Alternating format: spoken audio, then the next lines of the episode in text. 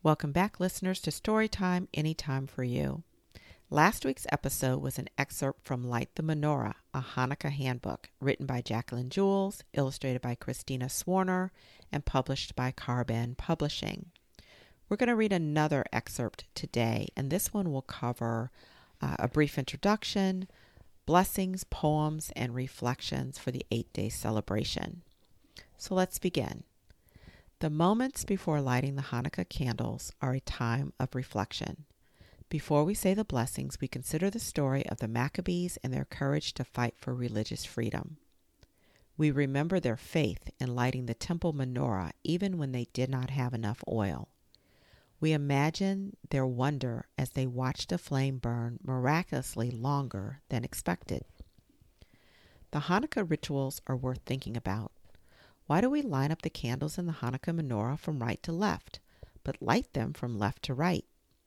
Why are we careful not to burn out the candles until they have finished burning?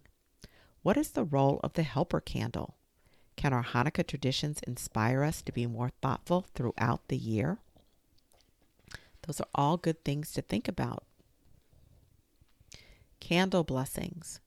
As we gather to say the blessings over the Hanukkah candles, the mood should be both solemn and joyful. To create this atmosphere, pause before saying the candle blessings.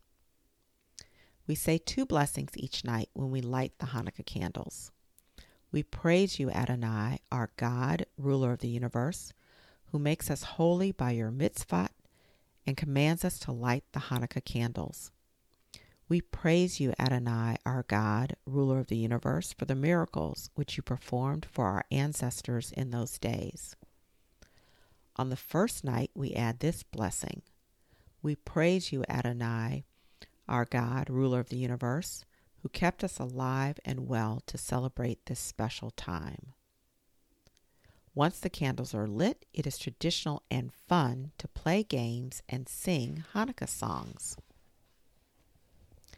First night. On this night, we bless the first flame, the light willing to stand alone to speak out when others stand back, to burn brightly when others are indifferent. Reflection for the first night of Hanukkah.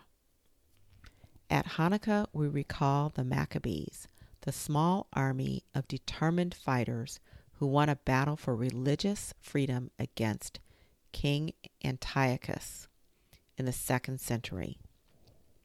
The holiday celebrates the courage to try even when the odds are against you.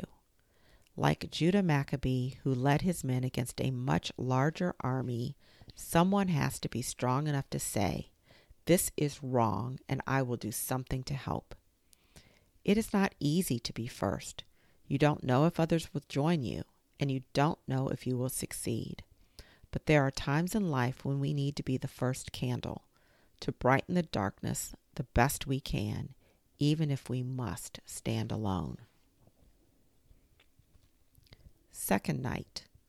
One jar of oil, too small to last. Still, the Maccabees lit the menorah, chose to display faith, not fear, and the fire they kindled continued. Reflection for the second night of Hanukkah. After their victory, the Maccabees went to Jerusalem and found the temple in ruins. They cleaned it and removed all evidence of idol worship. Then they prepared to rededicate the temple by lighting a seven branched candelabrum known as a menorah.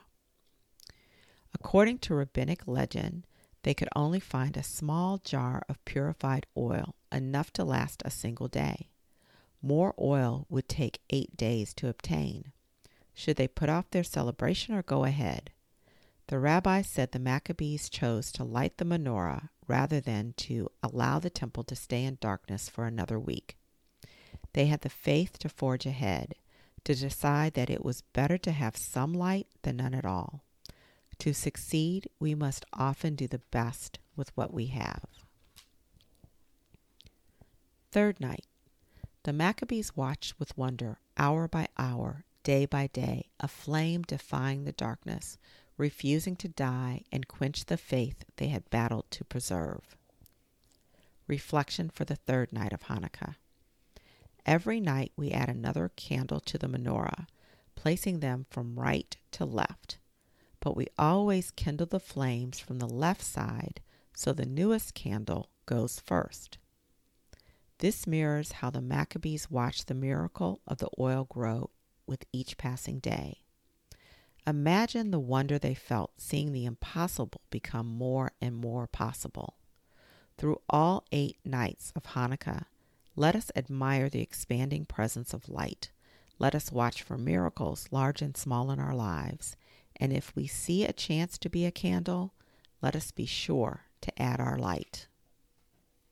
Fourth night, wicks lit from left to right, not by a match, but by a helper who lends its flame just long enough to make sure others also have the chance to glow. Reflection for the fourth night. We light the Hanukkah menorah with a shamash or helper cam- candle. The shamash is used to make sure the Hanukkah candles do no work. The shamash has a place on the menorah that is apart from the other candles. It is often in the middle and stands a little higher than the other candles. As we light the shamash to begin the candle lighting ceremony, let us remember all the people in our lives who serve and help us parents, teachers, medical professionals, librarians, police officers, firefighters, custodial workers, and others. Let us not forget to say thank you whenever we can. Fifth night. This moment is a feather shaped flame shining in the sacred space between yesterday and tomorrow. Look into its yellow eye and see only the light burning before you. Let everything else disappear in the dark. Reflection It is customary not to work while the candles in the menorah are burning. The average Hanukkah candle lasts less than an hour. Dishes or homework can wait that short time. Play dreidel or a family board game. Sit by the candles and share the events of the day. Spend these light filled minutes focused on your loved ones. Too many of us spend our days rushing from one activity to another. May the Hanukkah lights remind us to stop and fully appreciate each flickering moment. Sixth night. A candle wick requires wax as fuel for its flame, just as the human heart requires hope, red hot at its center, to keep beating through dark times reflection for the sixth night of Hanukkah. Hanukkah candles should be allowed to burn until all the wax is melted. Watch the wick in the center of the flame. It can't produce light without wax serving as fuel. Hanukkah reminds us of the fuel we need to keep going through difficult or disappointing times in our lives. We need hope. We need kindness. Don't be the one to blow out someone else's dreams. Don't be the one who destroys another's faith in goodness. Just as we are instructed to let the Hanukkah candles burn without interference, let us protect the feelings of others. Sometimes that means allowing another person to enjoy more attention. Sometimes it means keeping negative thoughts to ourselves. Be careful not to say things that will extinguish someone else's smile. Seventh night. Different colors are fine, even preferred, adding beauty to the brightness. But every candle must have a pedestal the same height as the one beside it, so the joy of one does not diminish another. Seventh Night's Reflection A traditional Hanukkah menorah is constructed in such a way that eight candles can be placed in a straight row at an equal height. This means all the lights commemorating the Hanukkah miracle are level with each other, and each light has the chance to shine without interference from another. Let this remind us that every life is special. Another person's faith or perspective may not be our own. We may not have the same skin color, but no one person has more right to happiness than another. Our joy should never come at the expense of someone else. Eighth night.